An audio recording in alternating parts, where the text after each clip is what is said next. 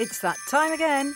with stories of Christmases present and past. Poems and carols and jokes unsurpassed. Festive collection of love and good cheer. In Worcester's Talking Magazine. Look Look Hear. Hello,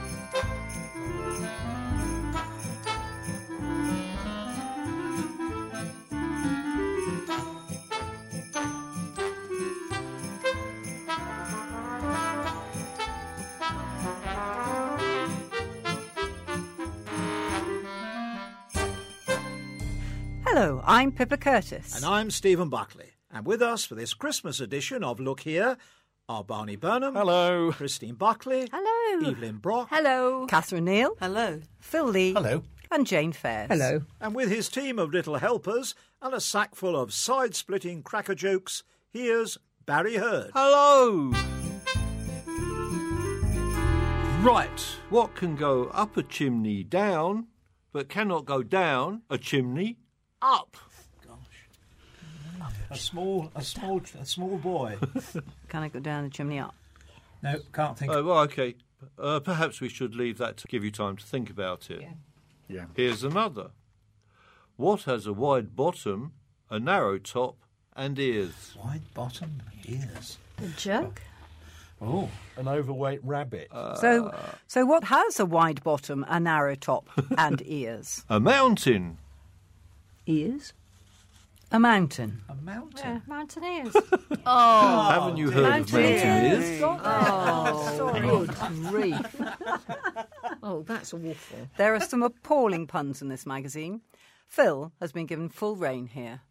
The Christmas many of us know today is largely an invention of the 1800s, and in general we can identify the key figures in that development. Prince Albert, Charles Dickens, Rowland Hill, who started the modern postal service, and who incidentally was born in Kidderminster. They account for much of the Christmassy stuff like trees, fireside jollity, and Christmas cards. But what, I hear you ask, what about that most important festive ingredient, reindeer? Let me introduce you without delay to the American Clement Clarke Moore, who probably wrote the 1824 poem A Visit from St. Nicholas, which begins, "'Twas the night before Christmas when all through the house not a creature was stirring, not even a mouse. He it was who took the Dutch tradition to be found in parts of New York City, previously New Amsterdam, and brought those crucial reindeer to wider attention. He wrote, when what to my wondering eyes did appear but a miniature sleigh and eight tiny reindeer. Santa whistled and shouted and called them by name. Now Dasher, now Dancer, now Prancer and Vixen. On, Comet, on, Cupid, on, Donner and Blitzen. We think he altered the names a little for better rhyming. Blitzen had been Blixem, for instance, in the original Dutch folklore, and they were all given two syllables each. Those names have survived ever since. Back to the poem. Their job finished, the presents bestowed, Santa sprang to his sleigh, to his team gave a whistle, and away they all flew like the down of a thistle. It's a lovely line, isn't it? Now, dear listener, especially you steeped in the Christmas tradition, there's a mystery here. Eight tiny reindeer?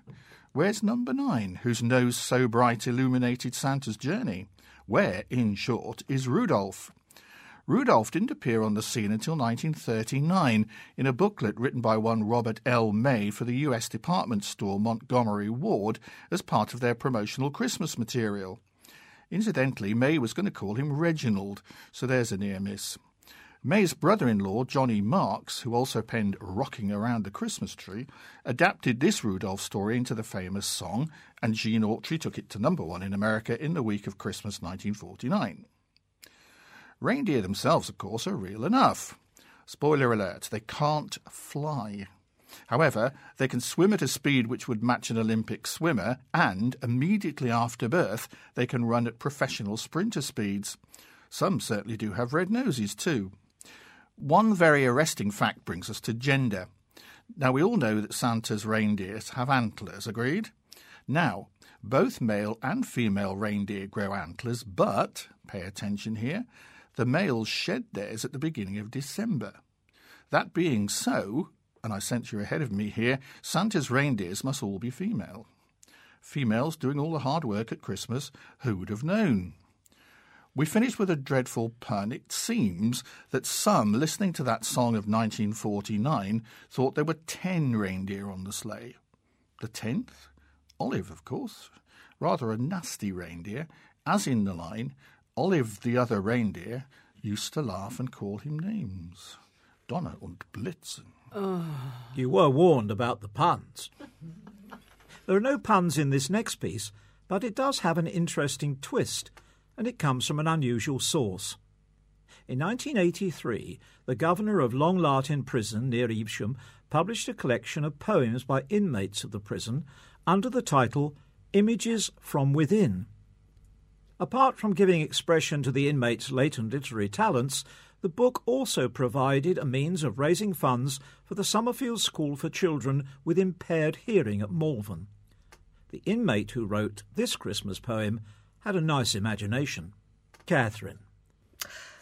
My dad thinks that I don't know, but I found out long ago. Every year it's the same old game. He creeps about under another name. Each year I try to stay awake, and many traps I devise and make. One year I tied a string to my toe to trip him up on the way he would go.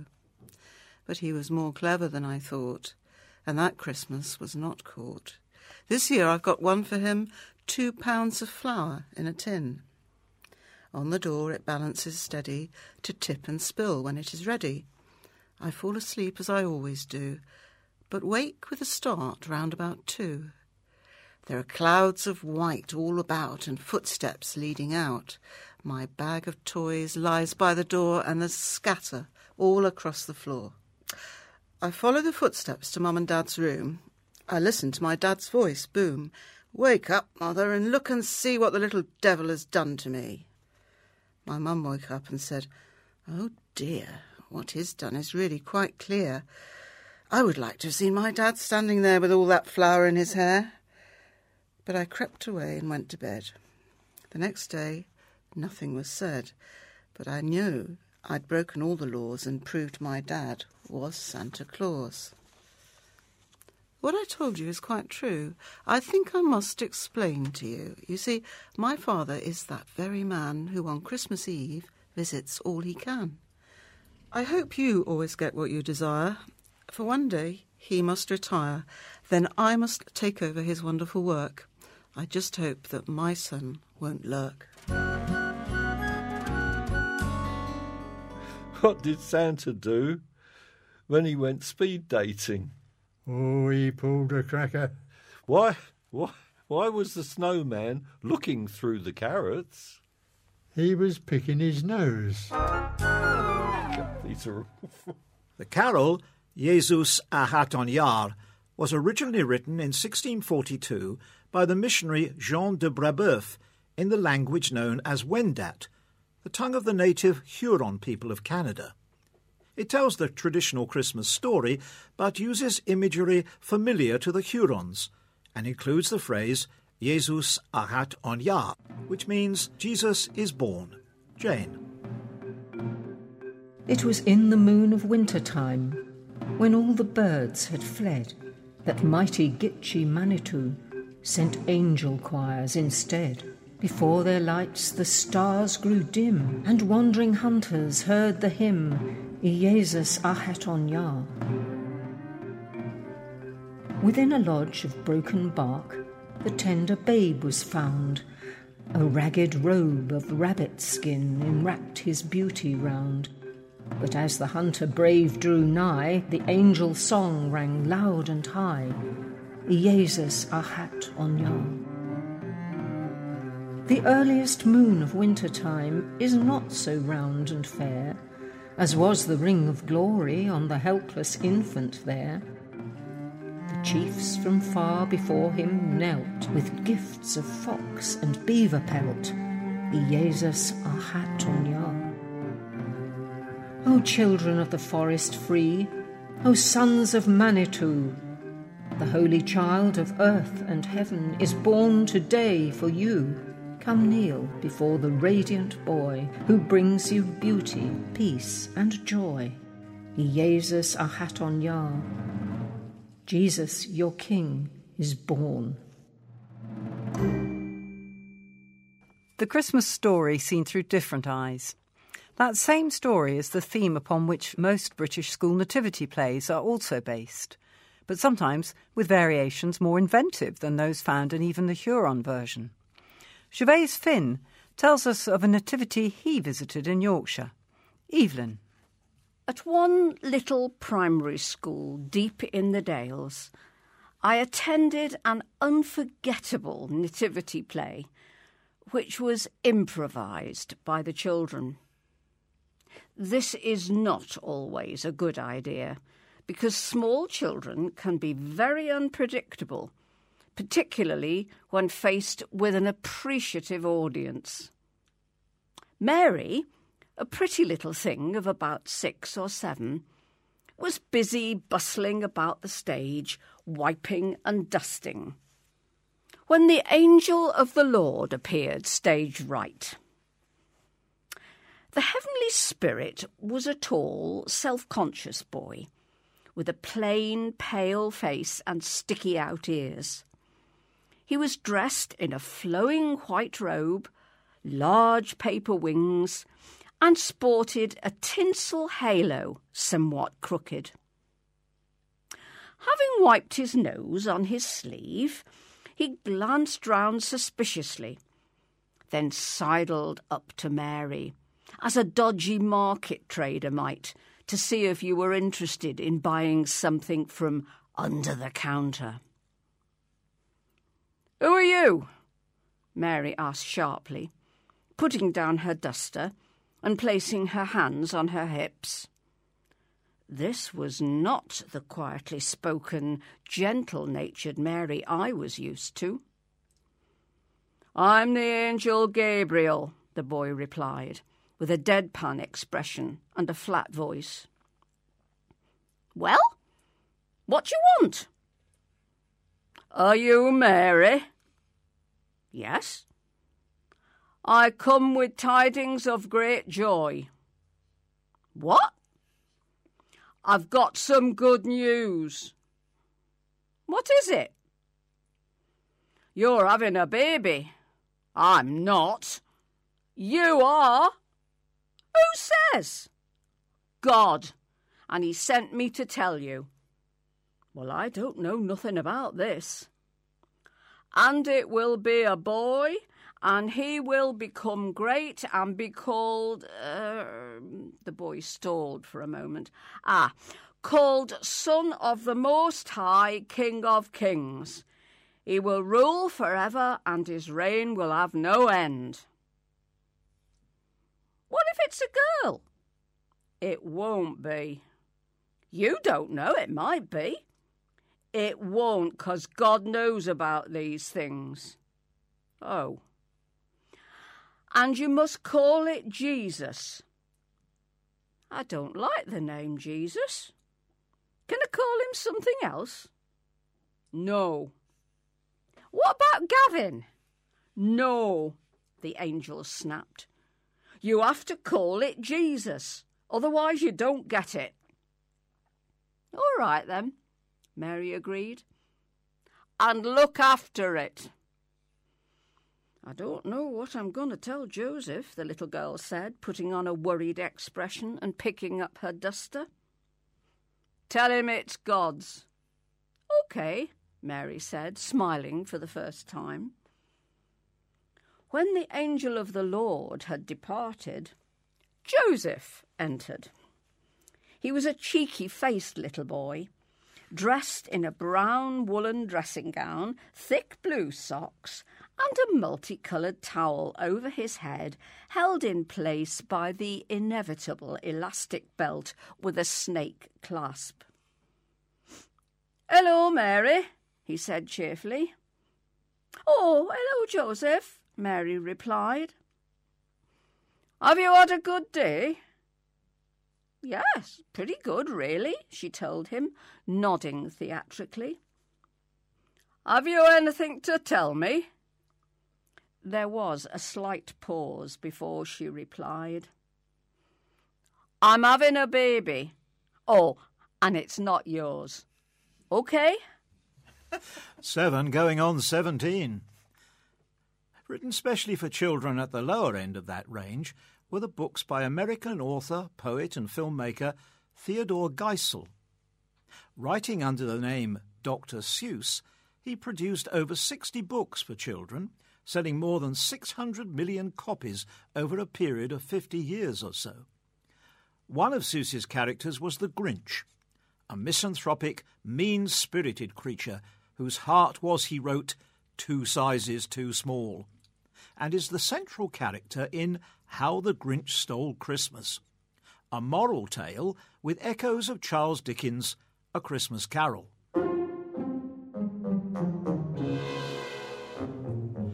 Just like Scrooge, the Grinch hates Christmas and does his best to ruin the day for the inhabitants of Whoville by creeping round the town on Christmas Eve dressed as Santa Claus and removing all the seasonal trappings from each house in turn. This is stop number one, the old Grinchy Claus hissed. And he climbed to the roof, empty bags in his fist. Then he slid down the chimney. A rather tight pinch, but if Santa could do it, then so could the Grinch. He got stuck only once, for a moment or two. Then he stuck his head out of the fireplace flue, where the little Who stockings all hung in a row. These stockings, he grinned, are the first things to go. Then he slithered and slunk, with a smile most unpleasant, around the whole room, and he took every present pop guns and bicycles, roller skates, drums, checkerboards, tricycles, popcorn, and plums. And he stuffed them in bags, and then the Grinch, very nimbly, stuffed all the bags, one by one, up the chimney. Then he slunk to the icebox. He took the Who's feast. He took the Who pudding. He took the roast beast. Then he went up the chimney himself, the old liar. On their walls he left nothing but hooks and some wire. And the one speck of food that he left in the house was a crumb that was even too small for a mouse. Then he did the same thing to the other Who's houses, leaving crumbs much too small for the other Who's mouses. It was quarter past dawn, all the Who's still abed, all the Who's still a snooze, when he packed up his sled, packed it up with their presents the ribbons, the wrappings, the tags and the tinsel, the trimmings, the trappings. Three thousand feet up, up the side of Mount Crumpit, he rode with his load to the tip top to dump it. Pooh pooh to the Who's, he was grinchishly humming. They're finding out now that no Christmas is coming. They're just waking up. I know just what they'll do. Their mouths will hang open a minute or two. Then the Who's down in Whoville will all cry boo hoo. That's a noise, grinned the Grinch, that I simply must hear. So he paused, and the Grinch put his hand to his ear. And he did hear a sound rising over the snow. It started in low, then it started to grow. But the sound wasn't sad. Why? This sound sounded merry. It couldn't be so, but it was merry, very. He stared down at Whoville. The Grinch popped his eyes. Then he shook. What he saw was a shocking surprise. Every Who down in Whoville, the tall and the small, was singing without any presents at all. He hadn't stopped Christmas from coming. It came.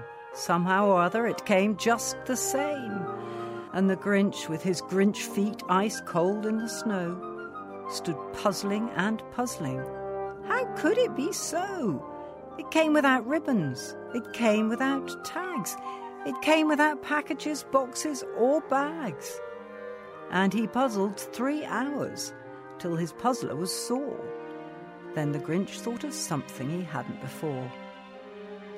Maybe Christmas, he thought doesn't come from a store. Maybe Christmas perhaps means a little bit more.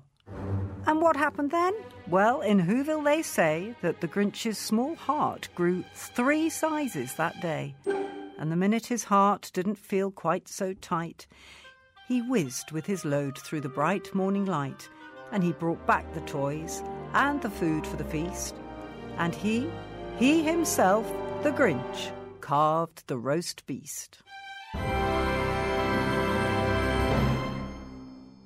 Incidentally, the name Seuss, Geisel's mother's maiden name, should ideally be given the German pronunciation that his family background would suggest. One of his collaborators, Alexander Liang, wrote a helpful verse. You're wrong as the deuce, and you shouldn't rejoice. If you're calling him Seuss, he pronounces it Soyce. He did adopt the pronunciation Seuss, however, as it evoked a character possibly advantageous for an author of children's books to be associated with Mother Goose. Seuss's books were translated into more than 20 languages, but not Chinese. In China, only one person in a hundred is Christian, so most people only know a few things about Christmas. Because of this, it is often only celebrated in major cities. But in these big cities, there are Christmas trees, lights, and other decorations in the streets and in department stores. Postmen often dress up as Santa when delivering letters over Christmas. More young people are celebrating the festival in cities where Christmas parties are becoming popular. And it's also a time when young couples give gifts to each other, a bit like Valentine's Day. In Chinese, Happy Christmas is Shengdan Kuai Li in Mandarin and Sendan Fei Lok in Cantonese. Only a few people have a Christmas tree. If people do have a tree, it is normally a plastic one and might be decorated with paper chains, paper flowers, and paper lanterns. They might also call it a tree of light. The Christmas trees that most people see will be in shopping malls. The strange thing is that most of the world's plastic Christmas trees and Christmas decorations are made in China, but people making them might not have decorations like them in their own homes at Christmas. A tradition that's become popular on Christmas Eve is giving apples. Many stores have apples wrapped up in coloured paper for sale. People give apples on Christmas Eve because in Chinese, Christmas Eve is called Ping An Yi, meaning peaceful or quiet evening, which has been translated from the carol Silent Night. The word for apple in Mandarin is Ping Guo, which sounds like the word for peace. Some people go carol singing, although not many people understand them or know about the Christmas story. As you might expect, the most popular Christmas song in China is not a Christian carol, but Jingle Bells. Santa Claus is called Shendan Lao Ren, which means Old Christmas Man, and has grottos in shops, as he does in the West. Another figure from the West to infiltrate the Orient is our own Pam Ayres, whose words have been translated into Chinese and are now to be found in the school textbooks of China and Singapore. Here's her view of Christmas. Christine. It was Christmas Eve on a Friday. The shops was full of cheer, with tinsel in the windows and presents twice as dear. A thousand Father Christmases sat in their little huts, and folk was buying crackers and folk was buying nuts. All up and down the country, before the light was snuffed, turkeys they get murdered and cockerels they got stuffed. Christmas cakes got marzipanned and puddings they got steamed. Mothers they got desperate and tired kiddies screamed. Hundred weights of Christmas cards went flying through the post, with first class postage stamps on those you had to flatter most. Within a million kitchens, mince pies was being made. On everyone's radio, White Christmas it was played. Out in the frozen countryside, men crept round on their own, hacking off the holly what other folks had grown. Mistletoe on willow trees was by a man wrenched clear, so he could kiss his neighbour's wife he'd fancied all the year. And out upon the hillside, where the Christmas trees had stood, all was completely barren but for little stumps of wood. The little trees that flourished all the year were there no more, but in a million houses dropped their needles on the floor. And out of every cranny, cupboard, hiding place, and nook, little bikes and kiddies' trikes were secretively took. Yards of wrapping paper was rustled round about, and bikes were wheeled to bedrooms with the pedals sticking out.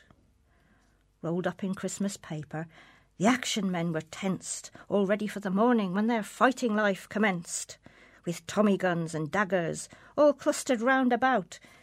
Peace on earth, goodwill to men, the figures seemed to shout.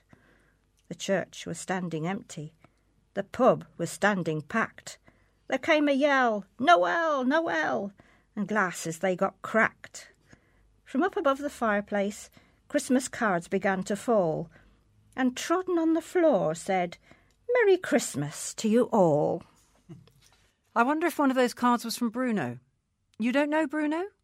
Neither does Alan Coren. Barney. I have received a Christmas card from a dog. When I first drew it from the envelope, I did not think it had been sent by a dog. I thought it had been sent by a human being who had bought a Christmas card with a dog on it. I didn't think it was much of a card, mind, because the photograph of the dog was not much of a photograph. The head of the dog was all right, but the far end of the dog was a bit out of focus, and the house beyond the far end of the dog was not only even more out of focus, it was wonky as well. This was not a photograph at all, it was a snapshot.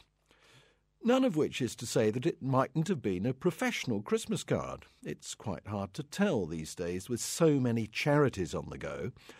I've already received a fair few cards with ill drawn blobs on the outside, and on the inside information about dolphin shelters and acid rain and the like, and this canine item might very well have been one such. The dog looked relatively hale, but you never know, it could have had some psychiatric ailment. And as to the quality of the snapshot, perhaps it was the best that the Miserable Dog Trust, or whatever, could afford. It would be irresponsible to chuck away good money on a professional photographer if the Hon Sec had an Instamatic. But when I opened the card, it just said, Merry Christmas and a Happy New Year from Bruno, in type, with, and his humans too added in green ink. No signature, no address. I closed it and looked at the dog again. It was a total stranger. Nor could I identify the fuzzy house. It has a fuzzy car outside it, possibly a Volvo, but it's only a guess. This kind of thing has been getting worse over the years. When I was young, people sent one another cards with robins on. They were not in aid of robin relief, nor was the bird a family pet whose turn it was to do the cards that year. You opened them and they said, Merry Christmas to you and yours from Jim and Millie Nugent, and Mine, Walnut Crescent, Uxbridge. You knew where you were with cards like that. But then, instead of the robin, the personalised card came bob bob bobbing along. This had the sender on the front, generally two adults you recognised, surrounded by several infants and a cat. As a shorthand method of keeping abreast of events in households you never visited, it served, I suppose, its purpose. As Christmases passed, you watched hair fall out, waists thicken, spectacles arrive, children lengthen, cats degenerate. Sometimes the family moved to the country and a horse joined them. Sometimes they emigrated and the Eiffel Tower or the Great Barrier Reef materialised behind them. But as Yeats used to scribble gloomily on his own cards, things fall apart, the centre cannot hold. A Christmas would come along when you noticed a new baby sitting by the car, and you thought, hello, they're a bit old for another kid. And then you looked at the picture again, and it wasn't the same wife as last year. An extreme and deeply unsettling example of all this was the card we had a couple of years back from a man I didn't know at Oxford 30 years ago. He had married the ex wife of a man I did know at Oxford. When she remarried, she was the one who carried on sending cards. These cards had her and her new husband on, plus a couple of new children standing next to her old ones. Then her second marriage broke up, and her ex husband married again, but hung on apparently to the old Christmas card list. We now get an annual card from two people we don't know, standing next to a lot of big, unfathomable children who could belong to almost anybody. And now we have an unfathomable dog. Why the hell Bruno couldn't have had his surname or address printed, who can say? Might it be some kind of test? People with dogs, I find, expect you to recognise their pets. So it may well be that Bruno's humans have got him to sort out the wheat from the chaff. If they do not receive a card from me in return, my name will be Mud. I can think of only one solution to all this. I shall put a notice in the personal column of the Times to the effect that Mr. Alan Coren wishes Bruno to know that he will not be sending any cards this year. Why did Santa's little helper see the doctor? Because, Alan, he had low elf esteem. What do you call a line of men waiting for a haircut? A barbecue, of course. Lots coming up, including a carol quiz, a bit of Kipling, a talking book review, and a Christmas ghost story. But first, it's time for the Christmas edition of Growing Sense with Mike Lane and Vonya Carlton.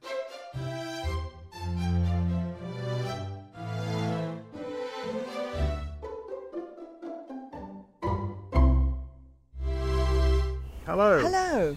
Now, Mike, I know you're keen to get on with Christmas trees in a moment, Mhm. but firstly, can I ask about my pots at this time of year? Um, they are frost free, which obviously prevents them from cracking, Mhm. but the plants inside the pots aren't necessarily, um, you know, going to stand up to much of a frost. Should I wrap some insulation or something around them? That's- the pots, I mean. Yes, yeah. Um, quite often people use newspaper just to wrap around Oh, the yeah. base of the plants, and even to cover the plants completely over over the top. Mhm. Uh, things like your traditional geranium years ago would have got taken up and then wrapped in newspaper, and then put into a shed to overwinter, Oh. uh, and then taken back out sort of April April time, um, and re repotted. So they stay dormant? Yes. Yes. A yes. bit like fuchsias. bit like fuchsias. Yes. Yep, yep. The other thing you could do, obviously, uh, to protect them from the frost, is obviously to stick them into uh, a shed or, or bring them inside into your house. Yes. Okay, thank you. So then, let's let's think about Christmas. Christmas trees, yeah. Yeah, we all enjoy a good Yeah. Christmas tree. But I mean, pagans used fir branches to decorate their homes during their winter, as it made them think of spring. What you mean from fir trees? From fir trees, yeah. Oh, nice. And Christians use ever evergreen as a sign of everlasting life. Yes, yes. Uh, in the capital of uh, Latvia, in Riga, there is a plaque in eight different languages saying that they had the first tree in 1510. But do you know who who the first people to bring uh, trees into their houses, No. into their homes? No. Okay. It was our, our friends the Germans Yes. since since the 1600s. But quite often they used to hang their Christmas trees upside down. Oh, wow. Like a big chandelier. Yeah. Uh, yeah, and today there's a there's a large choice of trees. But which is the right one for you? Um, something not too big Yeah. and maybe a tree that isn't going to drop its needles too soon. Yeah, I think it's important to think about uh, where you're going to be ha- uh, having the tree in the house, which is kind of very, very similar to when you plan a garden. Yes. Because obviously you, you don't want a tree which then dominates the space. Yes, and we usually end up moving furniture around to Yeah. accommodate the tree, which isn't great, is it? Because, you know, suddenly you've got another piece of furniture in the way which you didn't expect to be there. So that's also a consideration, isn't it? Yeah. As I'm getting older, I think that smaller is better, and it's also greener. A potted tree can be used year on year. You can prune it yourself and kept to your specification. Oh, lovely. So whereabouts in the garden, though, would I put it? Somewhere shady? You could put it somewhere shady or somewhere just on, maybe even on a patio. Okay. Ah. How much would a, a tree in a pot set me back, do you think, approximately? Now, I have seen some of, some of them around at the moment in Worcester. F- starting price from twenty pound for a nice three foot tree, That's good. Which I think is a bargain. Mm. Yeah, there's also now some companies who will deliver your trees to your door, potted. Is this for rent? This this is for rent. You can actually rent a Christmas tree uh, at a set price. Um, this can take the hassle out of buying one, Hmm. um, and also the dis- disposal afterwards because you can actually set a date for when they want to drop it off and collect it. Yeah. And you can have the same tree. Um, What, year on year? year? on year, if, if, if you're willing to pay for it. Uh, if you have a cut tree, uh, I really would recommend giving it a good drink. Not one of those drinks. Just, Not a sherry. no, not a sherry. I recommend le- leaving it in, in a bucket of water for at least a day before bringing bringing the tree inside. I, I always, I, I quite often think that you need to treat your Christmas tree a little bit like a cut flower. Yes. yes. So, so give it plenty of water before you bring it in. Mhm. Uh, if you're going to stick it into a pot, just keep it watered. Mm-hmm. Yeah. And it'll pick up the moisture even from the the- soil. Yes, yep. Well, from- from when I was little, we only ever had trees that dropped their needles. We didn't have all these special fir trees now that, you know, you, you can keep for ages and they don't drop. There are some really quite popular trees nowadays where the needles don't drop. The balsam fir is the is the most fragrant tree of the lot, basically. They are grown here in the UK, but in very small volumes. Mhm. So if you do find one, Mm. you've probably got the best tree go, going from fragrance through to needle drop. But there's few of them in the UK. Another option of a tree you could be looking at is a blue spruce. Uh, it also smells great, uh, and it's e- easy to buy in the UK. It also holds its needles well, uh, and is quite accessible from most garden centres. Lovely. Um, How does it feel? Does it, is it quite sort of rough yeah, but soft? a bit more rougher compared to something like the Norway spruce, uh, which is one of the most common trees in the UK, and it also tends to be the cheapest. Uh, the downside is the needles drop. Oh, they do. They drop so quickly, don't they? Yes, Mm. yeah, they do, Mm. especially in in the heat. There's a new one which has come around in about the last 10 years called the Fraser fir. I've never heard of that. Now, the Fraser fir is from Canada and North America. Uh, it's the biggest selling tree over in the States. Um, does not drop its needles at all. Uh, and it's got a lovely, soft, almost strokable kind of Oh. feel That sounds lovely. to, to each branch. And also gives a great scent. Just fill, fills the whole house with a, a, a lovely smell. So, what are we going to do next time we meet? What are we going to talk about? Oh, I think there's so much we can talk about. We could talk about maybe, maybe we could look at that plot over there which you've covered, and start planning to put a, a, a, I would like a fruit tree. a fruit tree Yes, and some bushes. and some bushes, Yes. some gooseberry bushes. They're a bit prickly, but Oh, I do like raspberries. Right, okay, great. Yeah, I know they're a little bit prickly, aren't they? But I, yes, raspberries. Maybe a espalier pear. Yeah, we could have a look. Is that That a good great. idea? Yeah. Anyway, I'm getting cold stood out here. Okay. Let's let's let's let's go inside and uh, and uh, I'll see you after Christmas. All right then, Mike. Thank you. Bye. Bye. Decorating a Christmas tree effectively is a desirable skill which not all of us possess. Carving a turkey is an even more desirable skill which we can learn. Jane. This is from my great grandma's cookery book, 1861, and the advice may well help over Christmas, although I doubt it without an electric carving knife. One of the most important acquisitions in the routine of daily life is the ability to carve well, and not only well, but elegantly. It is true that the modes now adopted of sending meats, etc., to table are fast banishing the necessity for promiscuous carving from the richly served boards of the wealthy. But in the circles of middle life, where the refinements of cookery are not adopted, the utility of a skill in the use of a carving knife is sufficiently obvious. It must not be supposed that the necessity for this acquirement is confined to the heads of families alone.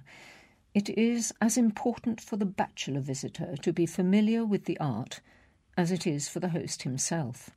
Indeed, he is singled out usually for the task of carving a side dish, which, happening to be poultry of some kind, becomes a task most embarrassing to him if he should happen to be ignorant of the modus operandi of skilfully dissecting a fowl. He may, perchance, be on the right hand of the lady of the house, and at her request, very politely conveyed, he cannot refuse. He rises, therefore, to his task, as though one of the labours of Hercules had been suddenly imposed upon him.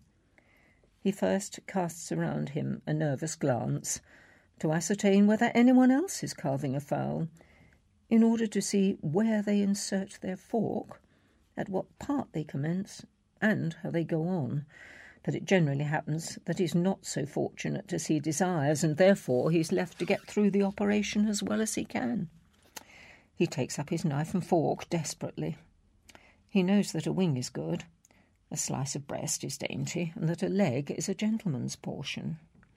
So he sticks his fork in at random and slashes at a wing, misses the joint, and endeavours to cut through the bone. It is not an easy task. He mutters something about his knife not being sharp, essays a grin and faked jeu de mots at the expense of the fowl's age, and finding the bone will not sunder by fair means, he puts out his strength, gets off the wing with a sudden dash, which propels the mangled member off the dish and onto the cloth, sends the body of the fowl to the other end of the dish, and with a jerk splashes a quantity of gravy over the rich dinner dress of the lady seated next to him, much to her chagrin at the injury to her robe and her contempt for the barbarous ignorance he has displayed. He has to make a thousand apologies for his stupidity, which only serve to make his deficiency more apparent. He becomes heated, suffused with blushes and perspiration, continues hacking and mangling the fowl until he has disjointed the wings and legs, and then, alas, the body presents itself to him, a terra incognita. What to do with it? He's at a complete loss to imagine but it must be carved. He has strength of wrist, and he crashes through it at a hazard of repeating the mishap he commenced with. His task over, he sits down, confused and uncomfortable, to find his efforts have caused the rejection of any portion of the fowl he has wrenched asunder by those who have witnessed his bungling attempt. He is disgusted with the fowl himself, carving, and everything else, loses all enjoyment for his dinner, and during the remainder of the evening cannot recover his equilibrium. He will possibly, too, have the very questionable satisfaction of witnessing an accomplished carver dissect a fowl. He perceives with a species of wonder that he retains his seat, plants his fork in the bird, removes the legs and wings as if by magic, and then follows merrythought and neck bones, then the breast. Away come the two sidesmen, and the bird is dissected. All this, too, is accomplished without effort, and an elegance of manner as surprising as captivating.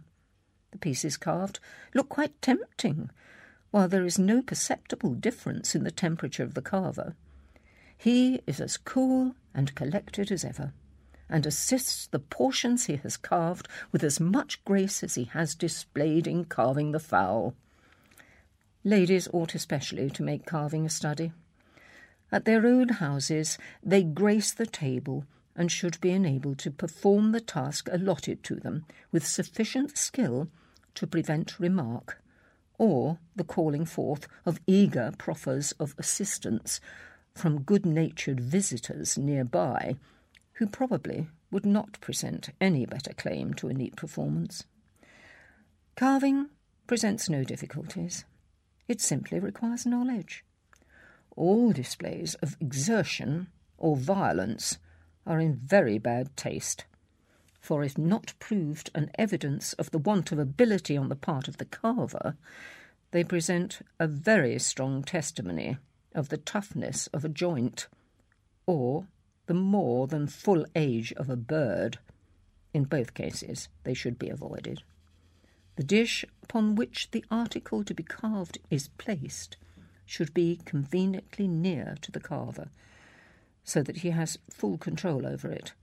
For if far off, nothing can prevent an ungracefulness of appearance, nor a difficulty in performing that which in its proper place could be achieved with ease. While we're on the subject of festive food, I have here a recipe for Christmas cake. Now, I can't be sure it was handed down by my mother or my grandmother, if indeed either. But if you follow it carefully, you'll find it's certainly very efficacious.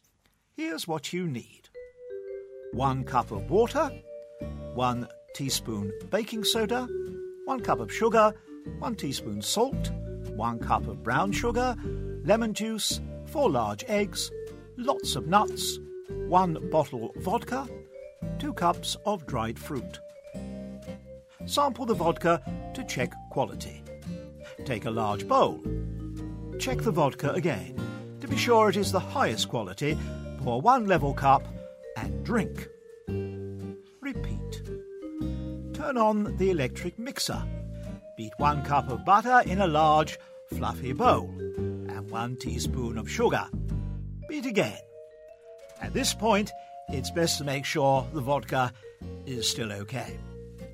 Try another cup, just in case. Turn off the mixer. Break two legs and add to the bowl and chuck in the cup of dried fruit. Pick fruit off floor. Mix on the turner. If the fruit gets stuck in the pieces, pry it loose with a screwdriver. Sample the vodka to check for toxicity. Next, sieve two cups of salt eh, or something. Who cares? Check the vodka. Now, shift the lemon juice and strain your nuts. Add one table. Add a spoon of sugar or, or something, whatever you can find. Grease the oven and win the fridge. Turn the cake tin 360 degrees and try not to fall over. Don't forget to beat off the turner. Finally, throw the bowl through the window. Finish the vodka. Fall into bed.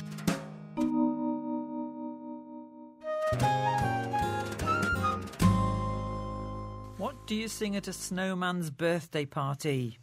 Oh, Freeze, a jolly good fellow. Freeze, a jolly good fellow. And what do you get if you cross Santa with a duck? I think it would be a Christmas quacker. Yeah. Time for a special Christmas detective story by Colin Dexter. Phil.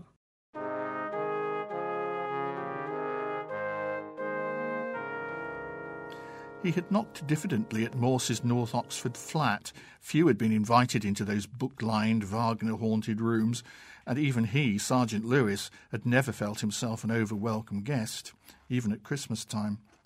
Not that it sounded much like the season of goodwill as Morse waved Lewis inside and concluded his ill tempered conversation with the bank manager. Look, if I keep a couple of hundred in my current account, that's my lookout. I'm not even asking for any interest on it. All I am asking is that you don't stick these bloody bank charges on when I go, what, once, twice a year, into the red. It's not that I'm mean with money. Lewis's eyebrows ascended a centimetre. But if you charge me again, I want you to ring and tell me why. Morse banged down the receiver and sat silent. You don't sound as if you've caught much of the Christmas spirit, ventured Lewis.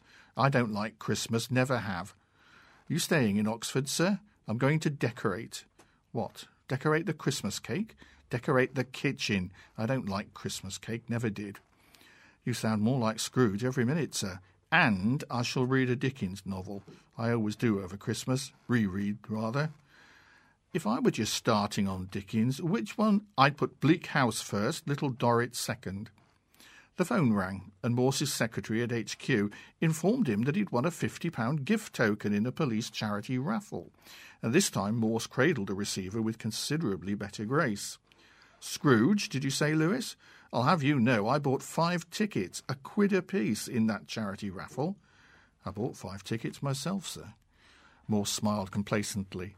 Let's be more charitable, Lewis. It's supporting these causes that's important, not winning. I'll be in the car, sir, said Lewis quietly. In truth, he was beginning to feel irritated. Morse's irascibility he could stomach, but he couldn't stick hearing much more about Morse's selfless generosity. Morse's old Jaguar was in dock again, too mean to buy a new one, his colleagues claimed, and it was Lewis's job that day to ferry the chief inspector around. Doubtless, too, if things went to form, to treat him to the odd pint or two, which indeed appeared a fair probability since Morse had so managed things on that Tuesday morning that their arrival at the George would coincide with opening time. As they drove out past the railway station, Lewis told Morse what he'd managed to discover about the previous day's events. The patrons of the George had amassed £400 in aid of the Littlemore Charity for Mentally Handicapped Children, and this splendid total was to be presented to the charity's secretary at the end of the week, with a photographer promised from the Oxford Times to record the grand occasion. Mrs. Michaels, the landlady, had been dropped off at the bank in Carfax by her husband at about 10:30 a.m. and had there exchanged a motley assemblage of coins and notes for 40 brand new tenors. After this, she bought several items, including grapes for a daughter just admitted to hospital, before catching a minibus home, where she arrived just after midday. The money, in a long white envelope, was in her shopping bag together with the morning's purchases. Her husband had not yet returned from the cash and carry stores, and, on re entering the George via the saloon bar, Mrs. Michaels had heard the telephone ringing. Thinking that it was probably the hospital, it was, she had dumped her bag on the bar counter and rushed to answer it. On her return, the envelope was gone. At the time of the theft, there had been about 30 people in the saloon bar, including the regular OAPs, the usual cohort of pool playing unemployables, and a pre Christmas party from a local firm. And, yes, from the very beginning, Lewis had known that the chances of recovering the money were virtually nil. Even so, the three perfunctory interviews that Morse conducted appeared to Lewis to be sadly unsatisfactory. After listening a while to the landlord's unilluminating testimony, Morse asked him why it had taken so long to conduct his business at the cash and carry. And although the explanation given seemed perfectly adequate, Morse's dismissal of this first witness had seemed almost offensively abrupt and no man could have been more quickly or effectively antagonized than the temporary barman on duty the previous morning, who refused to answer Morse's brusque inquiry about the present state of his overdraft. What then of the attractive auburn haired Mrs. Michaels? After a rather lopsided smile had introduced Morse to her regular, if slightly nicotine stained teeth, that distressed lady had been unable to fight back her tears as she sought to explain to Morse why she'd insisted on some genuine notes for the photographer instead of a phonily magnified cheque. But wait. Something dramatic had just happened to Morse. Lewis could see that, as if the light had suddenly shined upon a man that had hitherto sat in darkness. He, Morse, now asked, amazingly, whether by any chance the good lady possessed a pair of bright green, high heeled leather shoes. And when she replied that yes, she did, Morse smiled serenely, as though he had solved the secret of the universe, and promptly summoned into the lounge bar not only the three he'd just interviewed, but all those now in the George who'd been drinking there the previous morning. As they waited, Morse asked for the serial numbers of the stolen notes, and Lewis passed over a scrap of paper on which some figures had been hastily scribbled in blotchy biro. For Christ's sake, man, hissed Morse, didn't they teach you to write at school?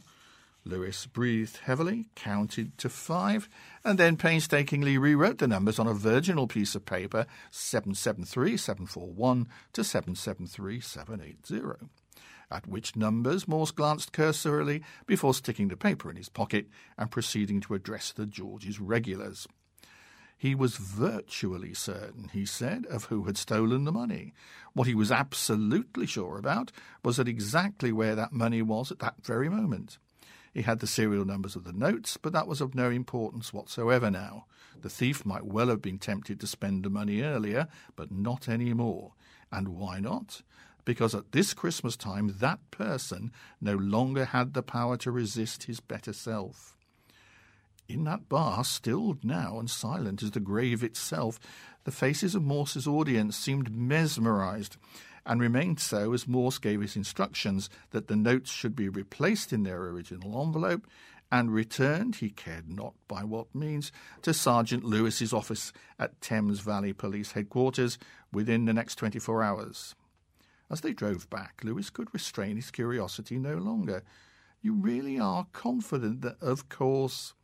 I never seem able to put the clues together myself, sir. Clues? What clues, Lewis? I didn't know we had any. Well, those shoes, for example, how do they fit in?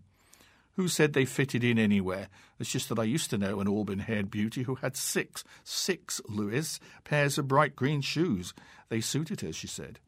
So they've got nothing to do with the case at all. Not as far as I know, muttered Morse.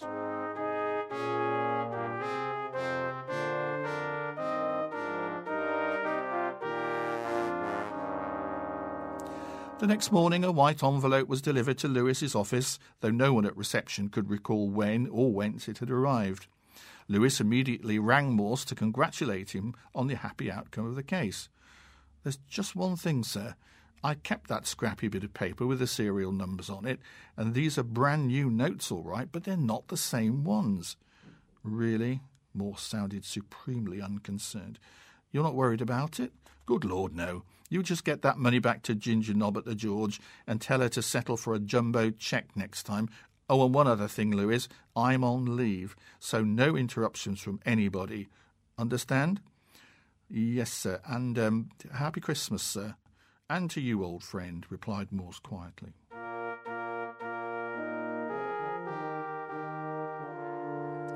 The bank manager rang just before lunch that same day.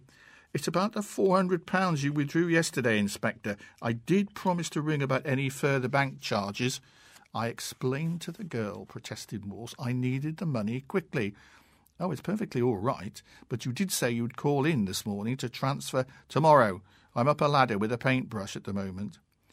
Morse put down the receiver and again sank into the armchair with the crossword, but his mind was far away and some of the words he himself had spoken kept echoing around his brain, something about one's better self. And he smiled, for he knew that this would be a Christmas he might enjoy almost as much as the children up at Littlemore, perhaps. He had solved so many mysteries in his life. Was he now, he wondered, beginning to glimpse the solution to the greatest mystery of them all?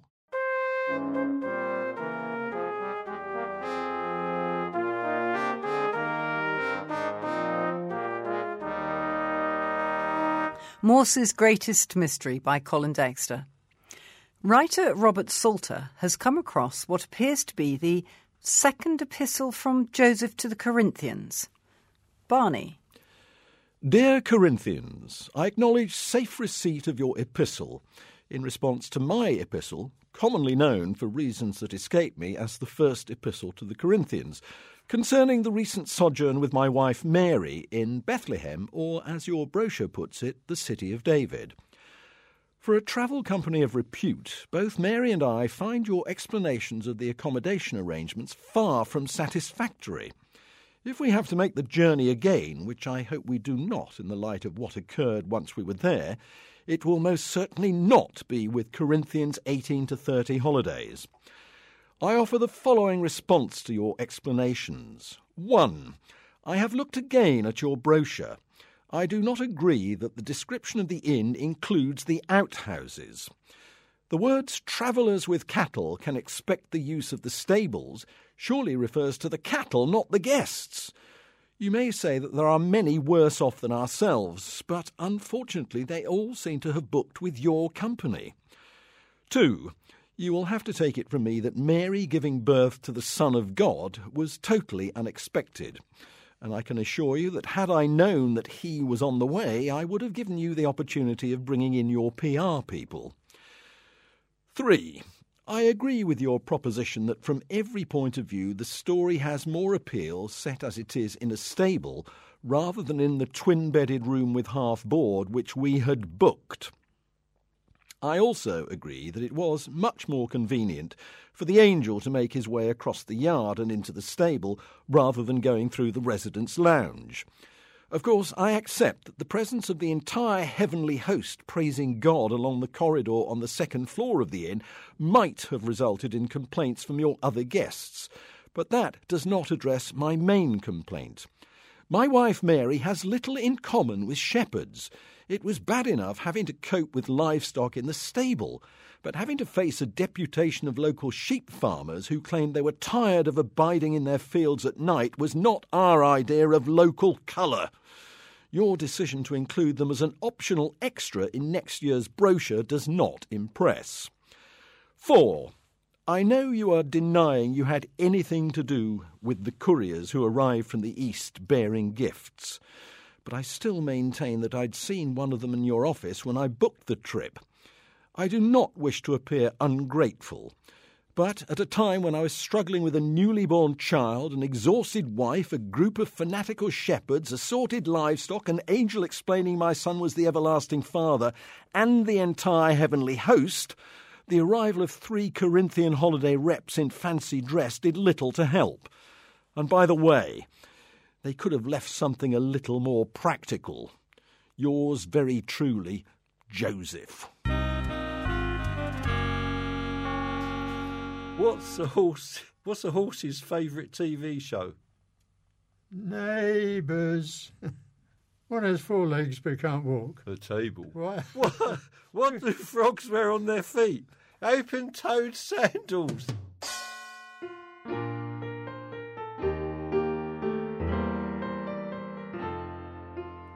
I like carols.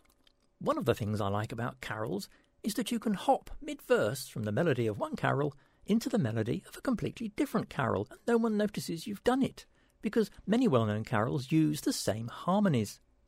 Try humming I Saw Three Ships while getting a friend to hum The Holly and the Ivy, or perhaps The First Noel, at the same time. Try it. They fit.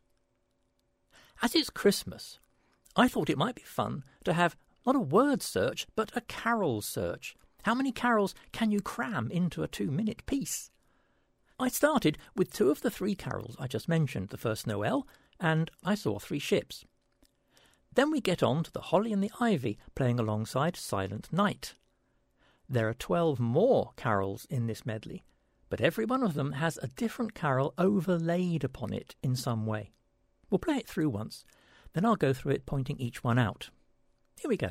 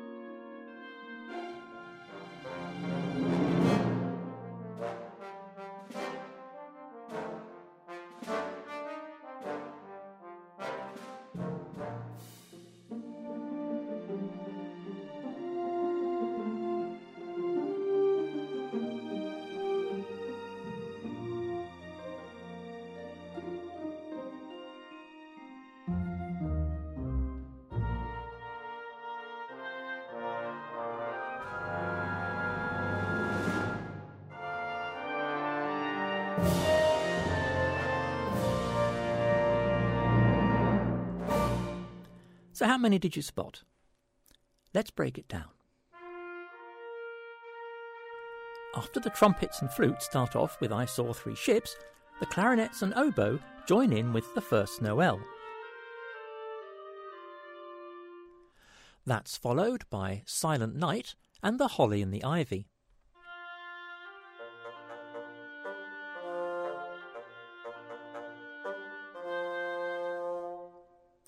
have two slightly lesser known carols, the Coventry Carol and Peter Warlock's Bethlehem Down on the low strings.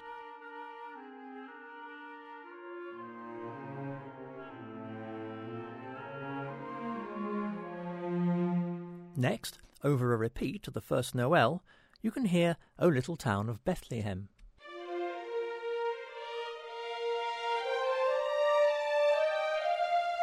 O Tannenbaum!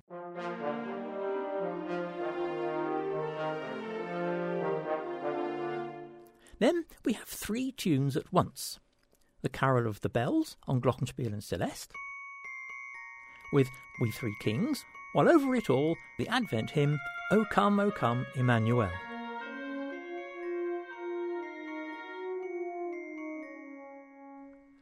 Over We Wish You a Merry Christmas, the very haunting carol O Holy Night.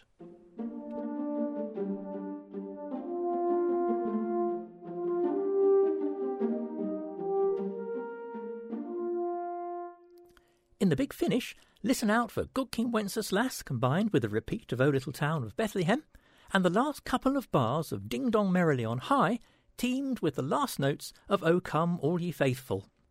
With its secrets all revealed, here it is again.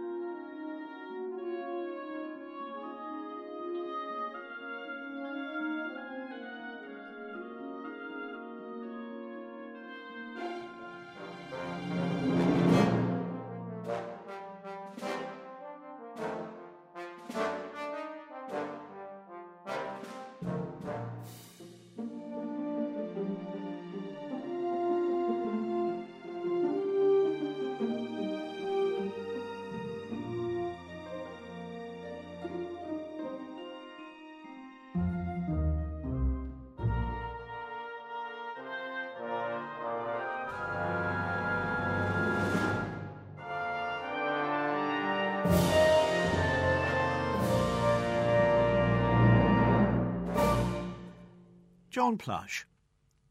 Some folk have little time for carols on Christmas Day. Those who work in essential jobs that need skilled people round the clock throughout the year, even Christmas. Hannah Al Othman, writing for BuzzFeed, picked out some of the less obvious ones. Christmas will be spent with the 15 squirrel monkeys that zookeeper Agnes Kiss looks after at London Zoo. Christmas Day is the only day of the year that the zoo is shut to visitors, so she will have the monkeys all to herself. Or, more accurately, they will be able to command her full attention. They still need to be cleaned, they still need to eat, she says. For monkeys, just like a lot of people, Christmas is an opportunity to spend some proper quality time with family without distractions, Kiss says. I think they enjoy that actually, their one special day. The monkeys receive Christmas presents, parcels full of nuts to rip open, which are part of the seasonal changes keepers make to their habitat to keep them stimulated. They're very clever, very intelligent, Kiss says. They love new things. Captain Noel Beckett is a ship pilot at the port of Southampton. Shipping doesn't stop for Christmas Day, he says, because it's a worldwide thing.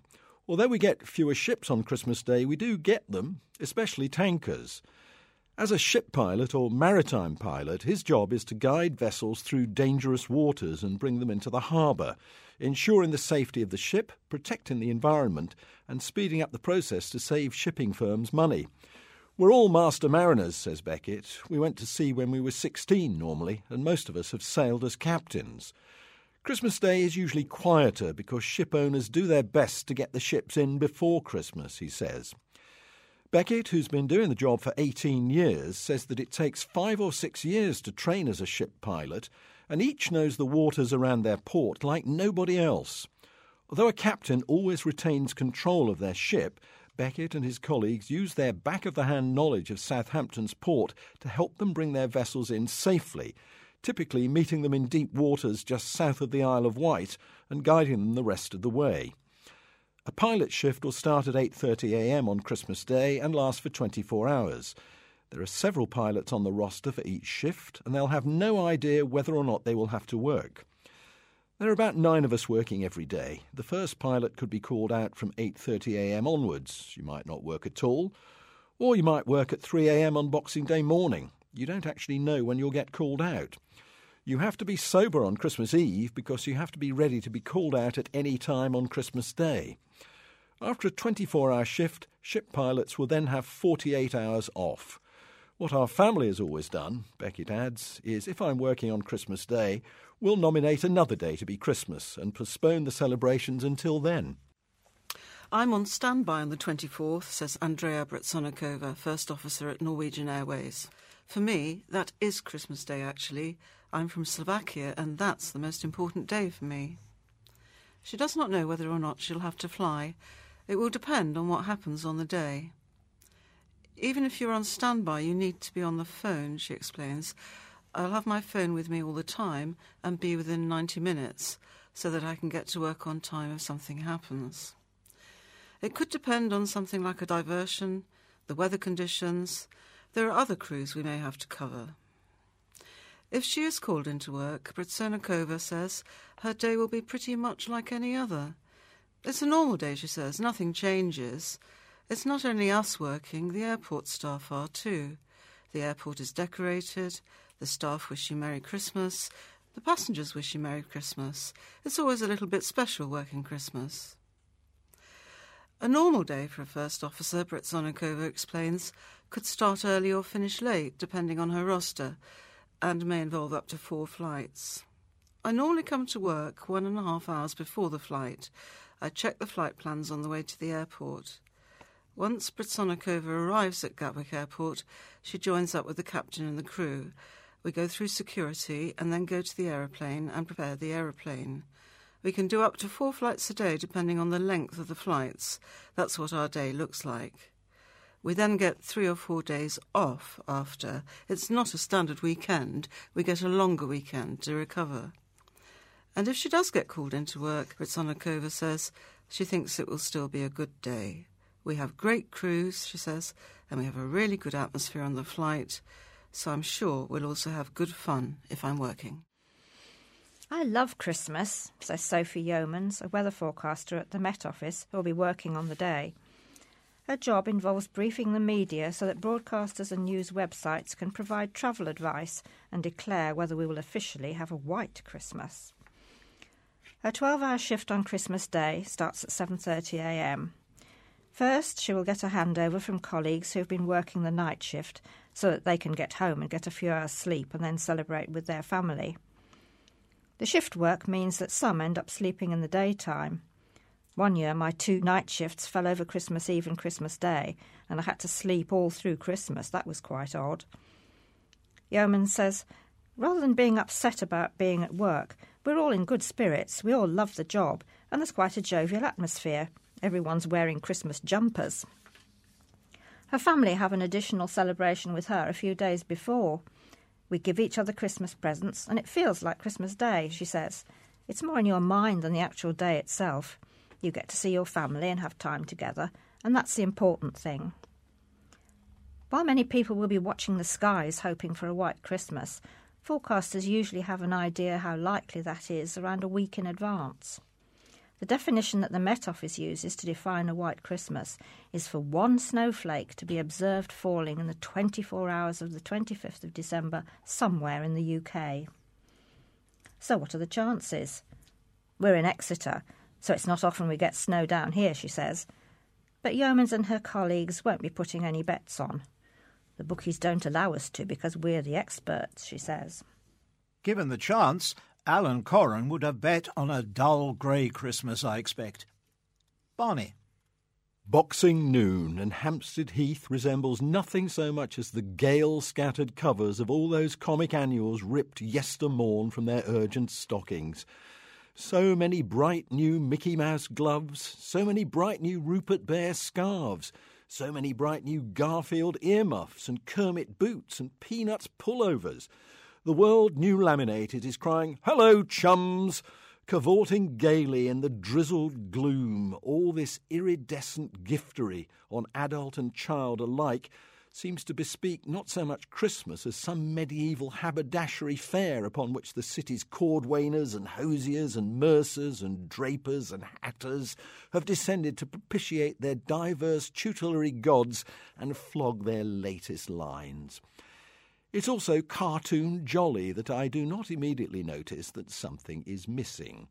What makes me finally notice is the singularly poignant sight of a small boy sledding down the sodden East Heath slope towards the Vale of Health. He has new yellow moon boots on and a new Snoopy flying helmet. He has a new sled. He could be on the cover of the Beano Annual, were it not for the one thing he does not have he does not have snow. Poor little beggar. He's making a valiant fist of it, shoving himself off from just beneath me, lurching down the wet grass, slaloming the bushes with expert toe and mitten, bumping to a halt after a dozen yards, then struggling up again, his mud caked sled trailing erratically behind him on its sodden string. Had he snow, he would not stop at all. He'd hurtle on, shrieking joyously, scattering the pirouetting skaters on Hampstead Pond, and fetch up breathless in Gospel Oak. Because if he had snow, there would be skaters on Hampstead Pond today, rather than the goose bumped madmen flaunting their traditional braggadocio in the unfrozen ooze. Maybe in his head he has it. The imagination at seven is rich. Maybe he goes down the hill with six huskies in front and a pack of wolves behind. Maybe the unflagging effort is all about getting to Gospel Oak before Amundsen. My point, I have decided, is that he shouldn't have to. He's forced to imagine only because he's forced to compensate for unnecessary disappointment. He should not have been led to expect snow. He should not have torn open his bedroom curtains immediately after tearing open his sled wrappings to have his heart sunk by only drizzle specking the panes. For two months now, cotton wool has been his promissory note. He stared through it at frosted toys while Muzak jingles sleigh bells at him. Tempted inside, he sat on Santa's snow booted knee and heard how reindeer struggled through blizzards on behalf of good little boys. All his weekly reading has featured snow capped mastheads. All the stuff within has occupied itself with snowball fights, thin ice, risible snowmen, and mad dogs happily frozen suddenly solid in the act of going for a newsboy's shin. Everything he's watched on television has ostensibly taken place in Arctic conditions, and all anyone has talked about has been the prospect of the white Christmas of which he's been encouraged to dream. No chance. We've not had a white Yule in twenty years, and the odds on our warming globe ever offering one must be incalculably long. This isn't Lapland. Is it not time to chuck this damaging delusion in? What it does here at Christmas is rain. We should make this a meteorological virtue. Let's have a British Santa in cheery yellow oilskins and sou'wester, ho-hoing through the drizzle in a dory tugged by six big cod. Let fake raindrops trickle down our shop windows from autumn on. Let our cards show robins on floating logs and coaches in flying spray and each display, advertisement, and grotto anticipate the joys of snug, dry firesides bonding happy families together against the cats and dogs beyond. Sing, I'm dreaming of a wet Christmas, Cliff, and let's be done with it. With not a snowflake in sight, the weather at Manhood End in West Sussex is pretty gruesome too, in this poem by Rudyard Kipling. Phil. Eddi, priest of St. Wilfrid in the chapel at Manhood End, ordered a midnight service for such as cared to attend. But the Saxons were keeping Christmas, and the night was stormy as well. Nobody came to the service, though Eddi rang the bell.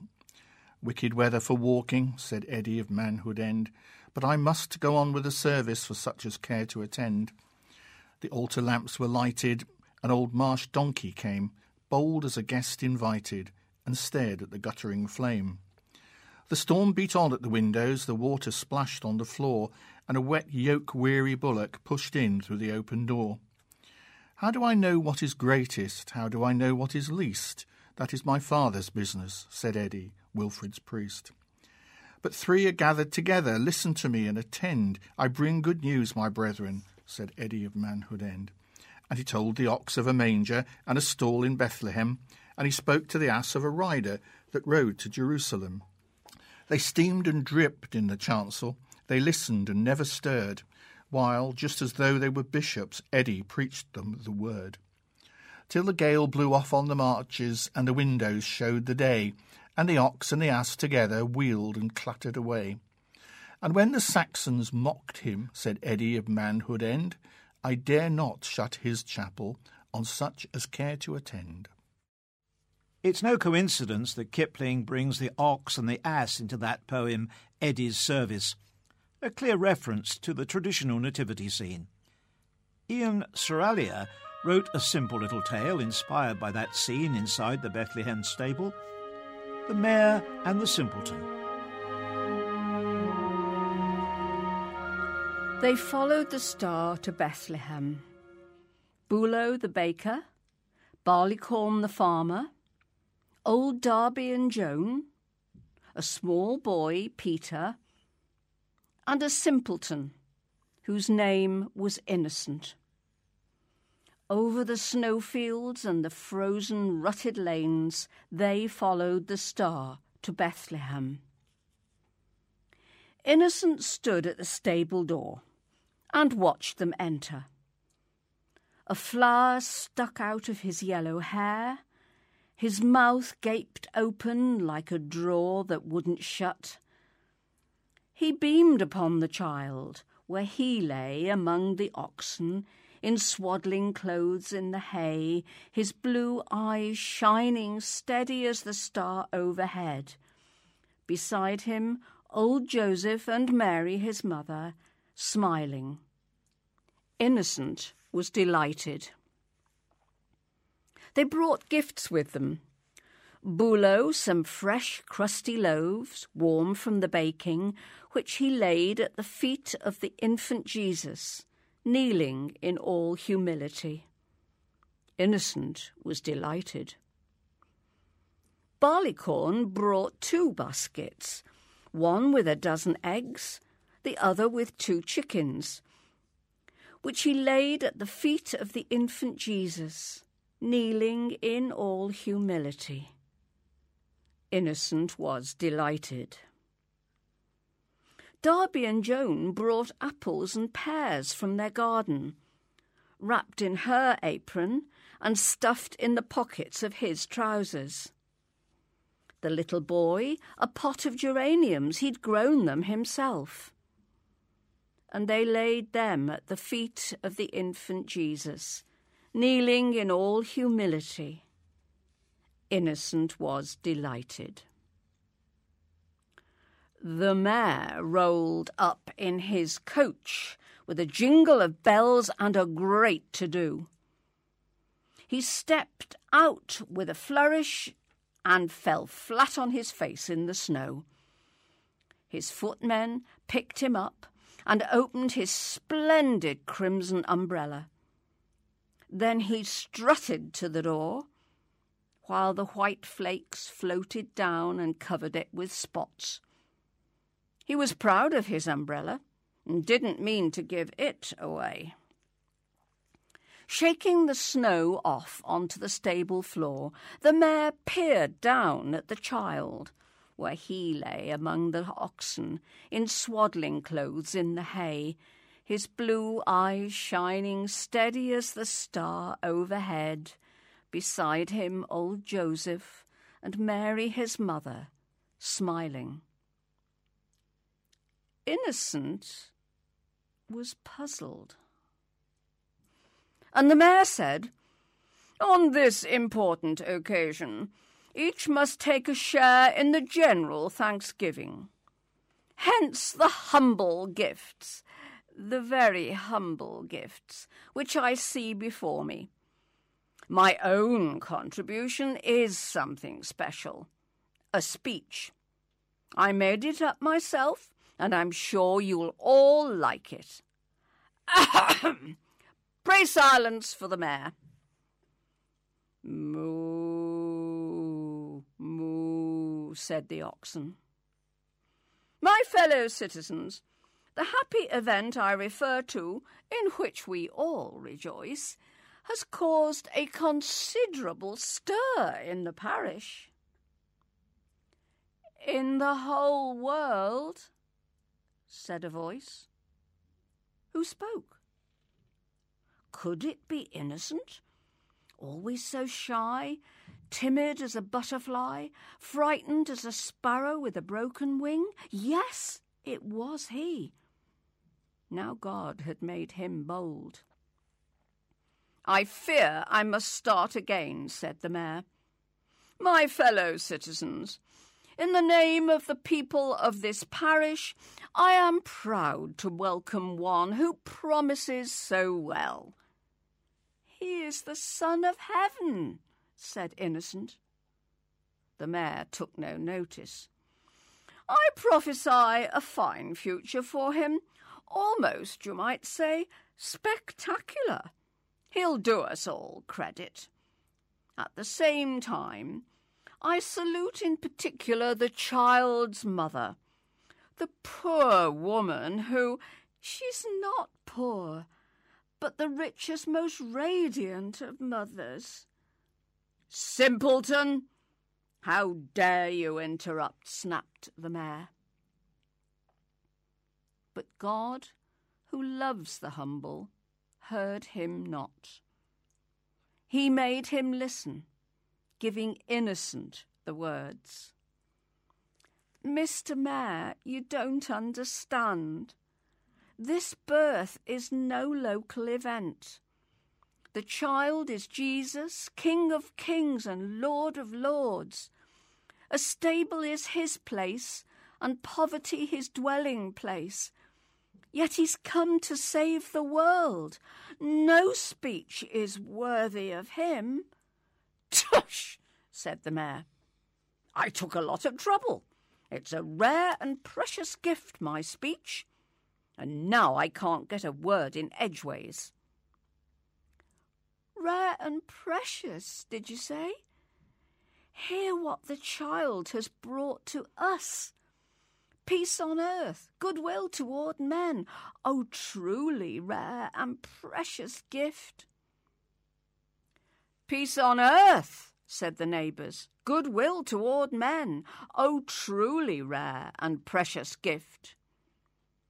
They knelt in humility, in gratitude to the child who lay among the oxen in swaddling clothes in the hay his blue eyes shining steady as the star overhead. Beside him, old Joseph and Mary, his mother, smiling. The mayor was silent. God gave the simpleton no more to say. Now, like a frightened bird over the snowfields and the frozen rutted lanes, he fluttered away. Always, as before, a flower stuck out of his yellow hair, his mouth gaped open like a drawer that wouldn't shut. He never spoke out like that again. As for the mayor, he didn't finish his speech. He called for his coach and drove off, frowning, much troubled. For a little while he thought of what the simpleton had said, but he soon forgot all about it, having important business to attend to in town.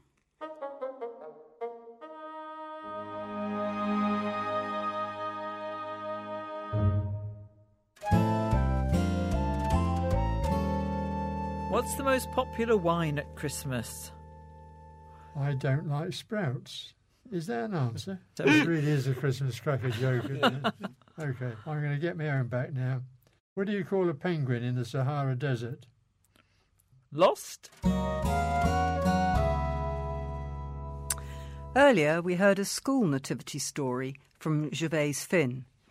In addition to his seemingly endless supply of nativity stories, he writes poems too. Christine. Miss, I don't want to be Joseph.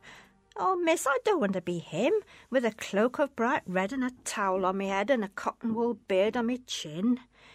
Oh, miss, please don't make me a shepherd. I just won't be able to sleep.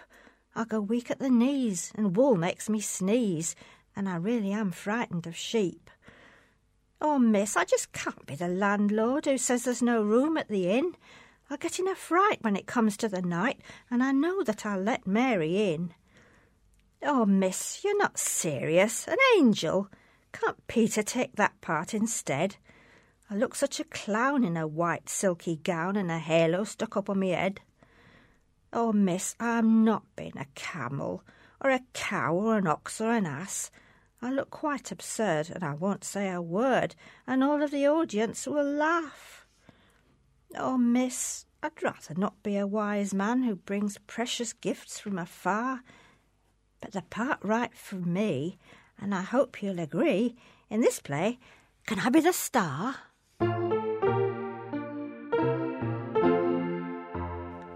I think I'm the only person here who has actually met Gervase Phinn. And actually, I got to know him quite well. Gervase Phinn is an educational one on his own, that's for sure. After teaching English in a range of schools, he became a senior school inspector for the North Yorkshire Education Department. It was in his capacity as a school inspector that I met him, as when I was head of English at what will always, I think, be known locally in Worcester as the Blind College.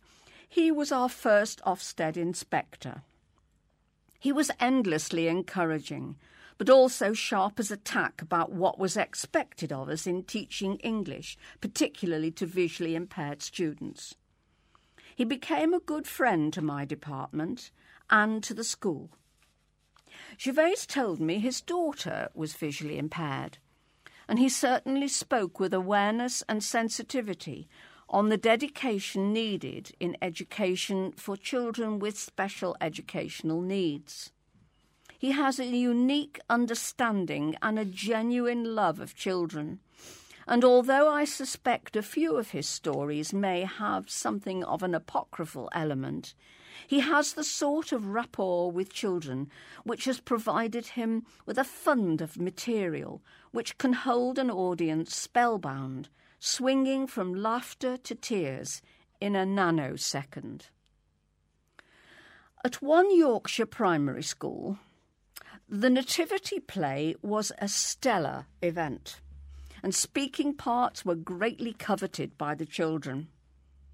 Shortly before one year's production, the lad playing Joseph, a prime part, had somehow blotted his copybook rather spectacularly and received the worst punishment of all demotion to the part of the innkeeper. Clearly, resentment grew within him, and his thoughts turned to sabotage. On the night of the play, Mary and the new Joseph approached the door of the inn and knocked. The door flew open, revealing mine host, and Joseph, keeping to the script, made the time honoured request. We've travelled for days. We're so tired, and my wife's gonna have a baby, but there's no room anywhere. Please, can we stay here? The answer was not the requisite one. Yes, come in, come in. There's plenty of room. I suspect most people can remember at least something of their school nativity plays, though some may prefer to forget them. Jane has plenty of Christmas memories, not the least of which include cattle and a carpenter. Well, the first one I can remember was when I was about 10 years old and my brother around six years, scrambling around opening presents at about four in the morning. We've all done that, haven't we?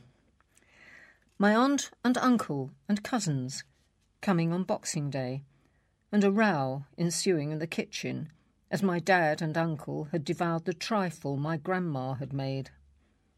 My first job in Lime Street in London, next door to Leadenhall Market, all decked up in green and gold decorations, and turkeys hung outside all the butchers. I think they were having a competition for the largest turkey, but it was always a good idea to wait till Christmas Eve, and you could get a really big turkey for just a few pounds. The next problem was getting it home on the train. Next up, Christmas Day at the police station in Hyde Park. My station was Gerald Road in Belgravia, but I often walked over to Hyde Park to feed the police horses. They had a better canteen as well. Christmas Day was spent in quite an old fashioned way, where the Christmas meal was served to the policeman by the inspector or superintendent, and of course me. Christmas Day in my first house, having just got married. Mum and Dad over for Christmas dinner. This was the first time I had cooked a Christmas dinner. To say it was not a success is being kind. My daughter's first Christmas and as usual, with very small children, the boxes the presents came in were more fun than the presents themselves. My father, who was a carpenter before joining the police in the 1930s, had made my daughter a doll's house, complete with working lights and furniture. It's still in use at a friend's house, as she's got lots of grandchildren. Walking home through the village in the dark after the midnight service with just the stars for company. The Death Star Christmas. I expect we've all had one of those. Having obtained a Star Wars Death Star, a cardboard planet, at more than a little trouble, when Christmas morning arrived, my husband discovered it had to be put together. We left him to it. Hours later, it appeared, with a very disgruntled husband. The Christmas when Mum and Dad didn't make it to Christmas with us due to snow. Christmas Day, when it was my turn to feed the cattle and bed them down. I'd wanted to farm, but settled for an agreement with a local farmer, where I bought the cattle and he supplied the grub and straw, and his wife and I looked after the girls. My daughter was press ganged into helping with that one. The Christmas my father died, and we went away for Christmas. Not a good idea. Nothing open in Cornwall, and not a very comfortable hotel. Having recently moved house, I did not know I had a pump sewage system. And when did it decide to pack up? Two days before Christmas. I was expecting the family, twelve of them on Boxing Day, fourteen people, and no working loos. Not good. Christmas Eve saw the truck arrive to pump me out and an engineer to fix the pump, with the proviso that it was replaced after Christmas. That was an expensive one. Christmas means pantomime. Well, it did when I was at the London Palladium in Jack and the Beanstalk. Christmas Day off, but two performances on Boxing Day to a very appreciative audience. Oh, another hidden talent. No, I was I was um I was a singer in Jack and the Beanstalk. It was um, Jimmy Tarbuck. You Jimmy a singer? Tarbuck. Yeah, I was trained as a singer. And a policewoman. And an archaeologist. My, fri- my friend says I've got the attention span of a gnat. I'm easily diverted. Were you ever given yeah. roller skates for Christmas? I can't stay upright on a pair of roller skates or anything else for that matter.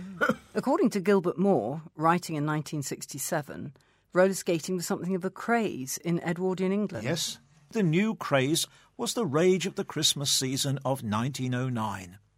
By then, no self respecting town was without one of the new roller rinks, and the Midlands, with its concentration of humanity, had more than most.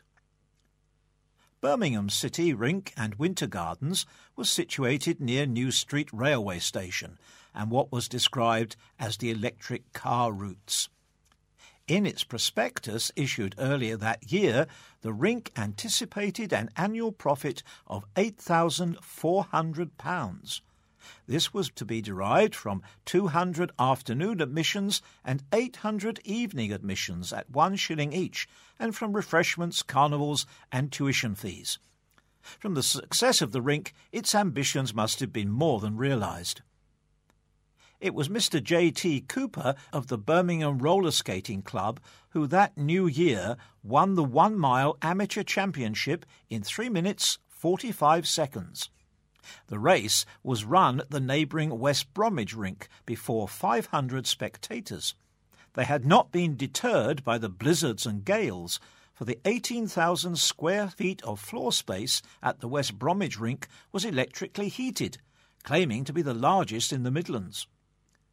At the same time, nearby Smethwick considered itself unchallenged, even though it had no heated floor.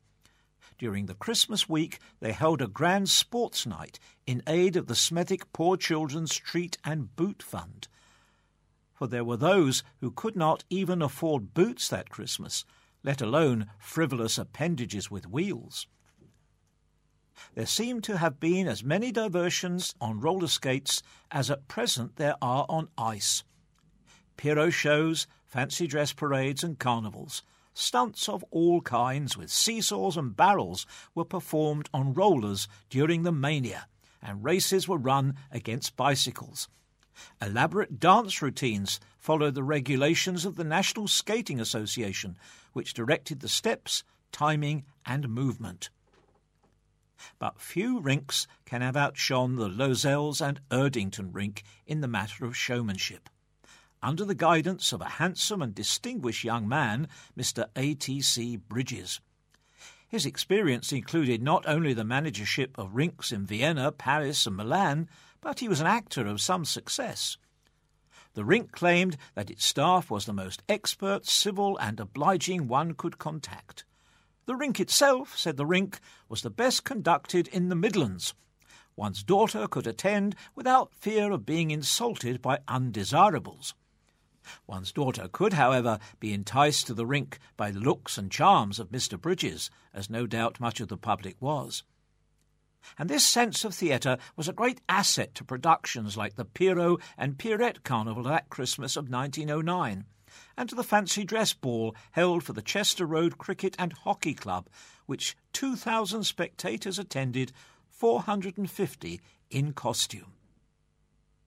Aston also had a rink at the lower grounds, a general entertainment centre which once was host to Buffalo Bill and the Deadwood stage.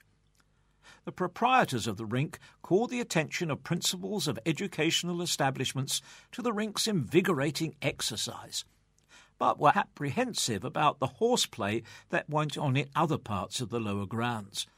A cautionary set of rules included gentlemen without ladies should not trespass on the time or space set apart for ladies. No skater should stop on circuit except to assist a lady. No such problems burdened Worcester's Arboretum, an aristocrat of a rink where they skidded round in evening dress. Malvern's rink had a carnival that Christmas, and Birmingham Spring Hill called its American rink the rendezvous of the elite. Another city rink was in Sparkbrook. Handsworth, then a borough, had a roller rink some years before the rage, and was well equipped to absorb the sudden onslaught. At Edgbaston Rink, a growing success, they skated to the music of a military band. Where wasn't there a rink? A shortage of turkeys there may have been that Christmas, but not of roller rinks. The music hall had made great strides that year, and the sixpenny hop was a tradition. But the rinking rage out-fevered them both. The Liberals and the Radicals were beating their chests in readiness for the general election, but the electors were deaf to all but the song of the rollers. While government still tinkered with thoughts of old age pensions and labour exchanges, the public was getting its skates on. Perhaps it was all an unconscious breakaway from the frills and furbelows of Edwardiana, from its restrictive elegance on the one hand and repressive poverty on the other. Maybe it was that the exhilarating speed of the horseless carriage, prohibitive to most at a running cost of two pounds ten shillings a week, could be best imitated on a pair of skates hired for a modest sixpence a night. Oh.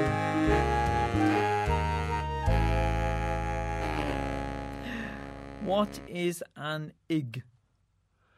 An Eskimo's home without a loo. What is an ig? An Eskimo's home without a loo. Igloo, igloo, exactly, I've no got loo. it, yes. Right. Which country has the largest appetite? Hungary. If an Edwardian uncle could not run to a pair of roller skates for a Christmas present, he might well instead have given his nephew or niece, that mainstay of gifts, a book, particularly in Scotland, where the books published by the local Blackie and Son were recommended as ideal Christmas presents by the Helensburgh and Gareloch Times in 1908. If you fancy a good book this Christmas, check out our library of talking books here at Colin Chance House. Phil Lee has been listening to an historical novel from our shelves set shortly after the Napoleonic Wars.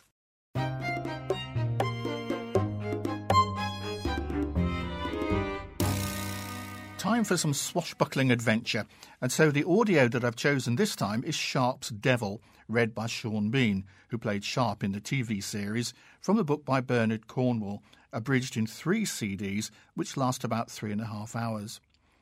It's set in the year 1820, and Richard Sharpe has been living in Normandy since the Battle of Waterloo five years earlier.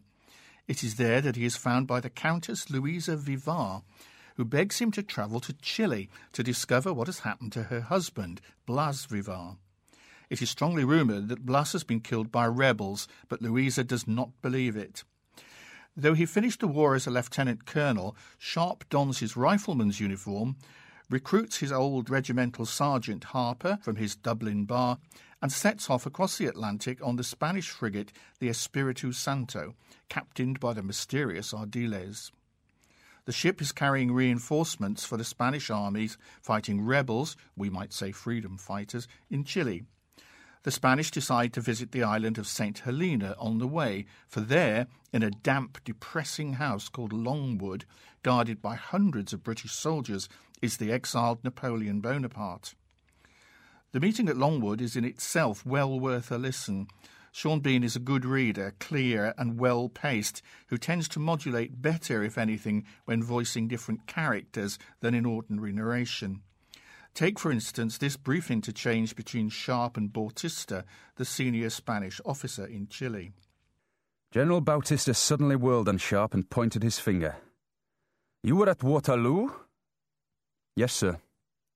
Why did Napoleon lose there? The question took Sharpe somewhat by surprise, despite Markin as having warned him that the Captain General was fascinated by Napoleon and his battles. Did Bautista see himself as a new Napoleon? Well, Bautista chivied Sharpe. He underestimated the British infantry, Sharpe said. And you, of course, were a British infantryman? Bautista asked in a sarcastic tone. The Captain General had walked close to Sharpe and was staring at the Englishman with what seemed a genuine curiosity. Sharpe was a tall man, but even so, he had to look up to meet the dark eyes of the Captain General. As the events are seen from Sharpe's perspective, though, he does give the tale real authenticity. Cornwell is very adept at conveying atmosphere, not just the smoke of battle, and the novel, the 22nd in the series, moves along smoothly. As ever, the historical ambience is exceptionally well done. I particularly like the description of Sharpe's first impressions of St. Helena, the mule ride to Longwood, and the rounding of Cape Horn in an inevitable storm. We also get a convincing sense of inhabiting the Chile through which Sharpe and Harper travel. While at Longwood, Sharpe promises Napoleon that he will deliver a signed portrait of the Emperor to an American officer in Chile. Now, what could go wrong in carrying out such a simple request? Now, listen on. To do so, let us know at Colin Chance house and we will put the CD in your envelope as soon as it's available. In the meantime, whatever you're listening to and however you're listening to it, I wish you an enjoyable and rewarding time. A book for Christmas. And after Christmas, New Year. And with New Year come resolutions. For some, anyway, but not for my son Andrew, who offered us these thoughts. Every year, January comes round, and I have this overwhelming sensation of not being good enough. New Year's resolutions become a dumping ground for life's to do but never quite actually get done list. Broadly, they all fit into the criteria of work harder, get fitter, or be kinder. There's a reason why you see gym adverts everywhere in January. As if the cold weather and short evenings aren't bad enough, resolutions turn January and February into one big existential crisis. Futile attempts are made to get fledgling projects off the ground. However, by March, these new habits are often wavering, and by July, a distant memory. This cycle is inefficient and ineffectual. There is nothing wrong with making big life changes, but they should be considered and planned, and certainly not made on the back of feeling guilty at too many mince pies at Christmas, amongst other overindulgences. As the year passes, a healthier acceptance of one's lot takes over. The practical realities of holidays and sunshine suppress the earlier introspection around direction and purpose. The steady rhythm of life returns as you strike a balance between life's progression and experiences enjoyed in the here and now. Then autumn swings by and nature's cycle enters its regenerative phase. As the leaves fall from the trees, thoughts return to the year at hand. Opportunities squandered, perhaps, achievements garnered, roads taken or not taken. We tot up, assess, and subconsciously prepare our score for the year before casting it all aside until January because there's Christmas to enjoy first. Christmas passes, a cocktail of late nights, indulgence, and conviviality. We toast the year celebrating the successes and drowning out the shortcomings. But so January returns again, and we emerge from our Christmas cocoon, sheepish at the prospect of what the new year will bring. The Christmas hangover merges with the hangover from last year's unmet expectations. So this year I will set no resolutions. I don't want that weight weighing heavy on those already tough, cold, and dark days. I will instead set myself continuations. I will celebrate the things I'm already doing well and pledge to keep them going for the year ahead. There's always time to reflect and make changes, but this year, for me, January is not going to be that time. There's a lot to be said for carrying on regardless. But in our very seasonal audio playhouse this month, some supernatural interference brings not just great change, but to two people unexpected and very great rewards. We present Christmas Rose by John Stanbury. You know how you can believe something all your life nearly? Really think it's true? Like if your mum told you something when you was little, but then one day you suddenly find out that it's not true and that she was wrong. Your whole world sort of changes round and faces in the opposite direction. Now, that ain't necessarily a bad thing. Sometimes really good things can happen because of it. A couple of Christmases ago, my friend Joan come to have Christmas lunch with me at the flat. I met her off the 11.45 It was a bit late, but seeing as it was Christmas Day and all, we, we didn't make a fuss. She'd been watching a film the night before called Ghost, with, um, oh, some bloke in it. I think I've seen it actually. Not my sort of thing, I told her. I mean, how can dead people communicate with anybody, eh? They can't talk, can they? They can't write you a letter, can they? Not after they've died. But ghosts, Margaret, What about ghosts? What about ghosts? There ain't no such thing as ghosts. Have you seen one? Well, no. Has a ghost spoke to you ever? Or sent you a birthday card? No. Exactly. My mum used to say to me, Don't you worry, little Peg, there's no such thing as ghosts. Tell you what, she said, if there is, when I'm dead, I'll come back and haunt you. Then you'll know for sure. Little Peg? Was that you? Peg? Yeah. Yeah, it's short for Margaret, didn't you know? Now, me mum was killed when I was 20. Hang gliding she was. Imagine that. And has she appeared to me, even once, in 40 years? No, of course she ain't. She's dead, Joan. And once you're dead, you're dead. Dotty, where are you, girl? Here she is. Blimey, where'd you pick that up? Oh, whose flat have you spent the morning in? What is it? Dotty, she smells like a tart's boudoir. Mm, Don't smell no different to me. Oh, yeah, surely. You don't normally smell like that. Just gonna get my coat off. Put the kettle on, will you? Now then, Dotty, see what Auntie Joan's got you. Salmon drops. There you go. Merry Christmas, girl. Oh, you don't smell bad, do you? What's you on about? Has that cat been in my bedroom? Dotty, you been rubbing your perfume all over my sheets? What perfume? You just go in my bedroom and smell it. I'll have to wash all the bedding and have the window open all night. It's that strong. I can't smell it in here. Well, it's on her, and now it's on my bed. Go and smell. Okay. I'll pour. I'll go. I can't smell anything in here. What I don't understand is where she's got it from. If she's not been out.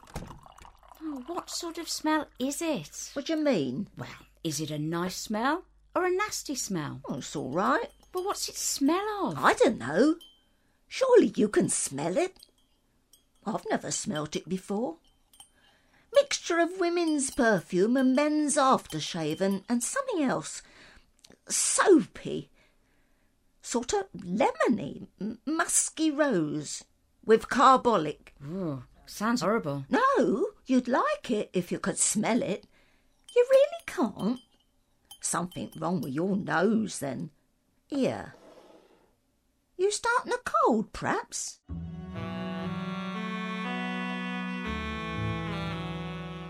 It didn't go away, the smell. It got stronger. Got everywhere, everywhere in the flat. I went round next door, see if they'd had it, but they hadn't. Nor the other side. Nobody on my floor had it. I even asked down below, and on the floor above. Met people I've never seen before. It's like that in a block. You live a few feet away from an old family and never set eyes on 'em. Funny. But they hadn't smelled the smell. I was beginning to think it was me, in me head like. Like I was smelling things. You're smelling things, little Peg. My friend Joan said. I cleaned the flat from top to bottom, washed the curtains, shampooed the carpets. Took forever to dry. But that smell wouldn't go. Yeah, like a musky rose, but sort of citrusy, you know, and that soapy scent mixed in with it. I was sure it must have been on me clothes, and people would look at me thinking, I don't know what. But they didn't. No one seemed to notice, only me. Funny thing is, it had a kind of familiarity to it. Yeah, I know. After six months of it, it would be familiar. That ain't what I mean. Evocative, that's it. Kind of took me back like to when I was a little girl. Bath time with me mum. Tin bath by the fire. Nice feelings, you know. Happy. But with a sense of loss somehow. And, I don't know, sadness as well.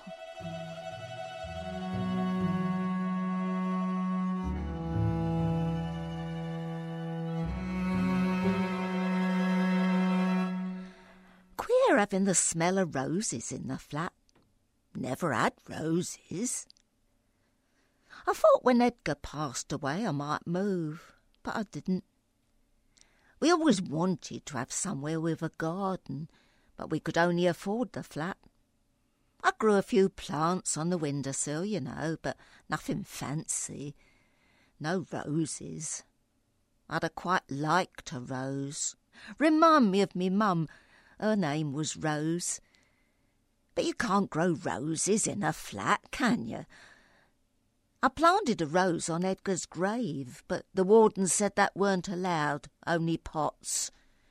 So he's got a pot instead, with some cut roses in it. Yeah, I would have loved a big garden. Huh, don't suppose I'll ever get one now.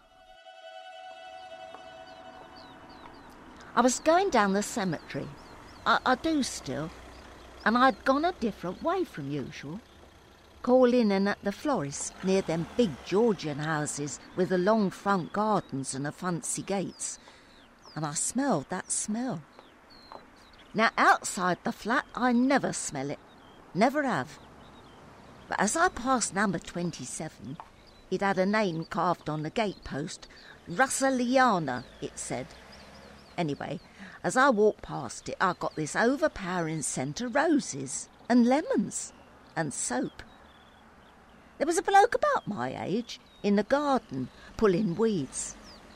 Morning, I said. He looked up. Excuse me, I said. I couldn't help admiring that smell from your garden. Rose, is it? I'm sorry? Don't tell me you can't smell it neither. Uh, scent from your roses. I can smell them from here. What variety is it? Oh, well, it, it could be anything. We've, um, well, I, have got quite a few. Scepter'd Isle over there. Um, Desdemona, perhaps, by the Aster. That's a very fragrant one. Could it be that? Smells sort of lemony. Oh, that'll be the Paul's Lemon Pillar. And soapy, you know? A bit like carbolic, know what I mean? Uh, I'm sorry, that wasn't meant to be rude. It's not a bad smell, carbolic. I, I didn't mean to offend. No, no, no offence. I was just a bit surprised. I, I do have one, actually, a bit like that. It's pretty unusual. It's in the back garden. I'm surprised you could smell it from the road. I'm a bit sensitive to that smell. What colour is it? Uh, it's a deep purple. Would you like to see it? No, no, no, don't trouble yourself. Oh, it's no trouble. We don't get to share our rose collection with many people these days. Come in round the back. I'll show you. My friend Joan would have died. You can't just walk into a stranger's house like that. He could be a murderer. She'd have said. But I went anyway, and he wasn't a murderer. But he had an enormous garden and a lot of roses. Ah, well, it's not me. It's my father. Was my father. He was the one for roses. Grew roses all his life, I think. Had a passion. Here we are. Charisma rose. Well, that was the smell, all right. Unmistakable. Exactly the smell what had been stuck in my flat ever since Christmas. Not Christmas, charisma. What people call a Christmas rose isn't actually a rose at all, and they have hardly any scent. No, no, th- this one's got plenty. You ain't kidding. He used to say my mother had charisma. Bit of a daredevil, apparently. Perhaps he named it after her. Funny you should mention a note of carbolic in its fragrance, though. I've never thought of it like that. But you're right. Reminds you of your childhood, doesn't it? Well, it does me tin bath in front of the fire, carbolic soap, loofah, and all that. he bred this one himself. It was like his life's work. Spent years crossing it with other roses until he finally got this. Yeah? This is a rose, a real rose, and it has bags of personality. Intense colour, deep, powerful fragrance, and it flowers throughout the winter, including Christmas. I suppose it is like a Christmas rose in that respect. There's another of his creations. There, look. Much more delicate, though. The pink one, see? Yeah. He named that one after his daughter, he said. My sister. Her name was Margaret, and they called her Little Peg. So that's what that rose is called. Little Peg. he grew that one 30 or more. I say, I say are, are you all right? Do you want to sit down? The name's Jared, by the way. It's Hebrew, apparently, for rose. Mum and Dad named us both after plants, me and my sister. Margaret is a variant of Marguerite, you know, the daisy. My mother's name was Rose. Flowers and plants He prattled on, but I couldn't concentrate on most of it. I'd suddenly found that I had a lot to think about. What it meant. Have you always lived here? Yeah, pretty much. My mother left us when I was about two. She kept my sister, and I stayed with Dad. We weren't well off, but his printing business picked up in the early 50s, and he was able to buy this house after a few years. Been here ever since. And where are they now? Your mum and, and your sister? Dad told me they had died, both of them. Some sort of accident. He never spoke about it, but we've been okay, Dad and I, living here, just the two of us. Work keeps me busy. And your dad? Oh, um, Dad died just a few months ago, Christmas Day. Oh, I'm sorry. Yes, well, he was getting on. I thought back to when Joan come to have Christmas lunch with me at the flat. Jared, when did he... If you don't mind my asking, what time of day did your dad pass? Time? Um, just before twelve, lunchtime. Why? Well, the first time I... I've smelt your Christmas rose before. Oh, no, I don't think so. You. you couldn't have smelt it anywhere other than here in this garden. It's the only one of its kind. It's a pretty unique smell. It's a completely unique rose. There are no others. I know. It were Christmas Day, just before lunch, that that rosy lemon musky soap smell started up in my flat. The same time as Jared's dad passed away. He didn't ask you out, did he? Did he? Margaret? I, I, I said I couldn't. Did you say why? No. You told him your name? I, I suppose so. Margaret or Little Peg? I don't remember. I was a bit dazed. I think you should go and see him again. Take some family photos with you. So I did. And now I've got a big garden after all. Lots of roses. And we're developing a new breed too. I said to Jared we should name it after him this time, if it works out. Like he said, it's Hebrew. It means rose. It'll be like a little memorial to our mum.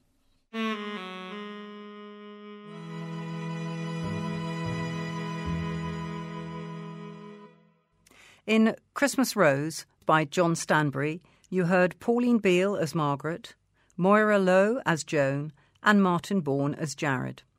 Christmas Rose was produced and directed by John Plush. And that's about it for this year. We hope you've enjoyed our offerings through 2021, and we look forward to doing it all again in 2022. But before we leave you, here's a quick word from Roger Knight, the chairman of the Worcester Talking newspaper. Christmas time again. It always amazes me that time passes so quickly. But what is a little worrying is that as one becomes older, time seems to pass even more quickly. Although, having said that, the periods of lockdown and other COVID precautions and restrictions did seem endless. These past two years have been pretty dreadful, and regrettably, we're not yet free of this dreadful virus. Production of our talking newspaper Memory Sticks with the recordings of the weekly news has been very difficult, and had it not been for the exceptional dedication of our team of volunteers, production would have stopped completely for quite a long period of time. We are all greatly indebted to you. May I also wish our listeners a very happy Christmas and a COVID free new year. Best wishes.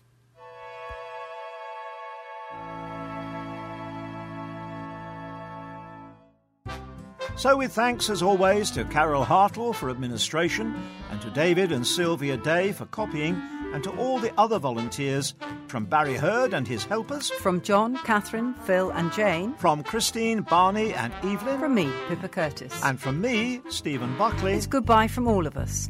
And, of course, Merry Christmas. Merry Christmas. Merry Christmas.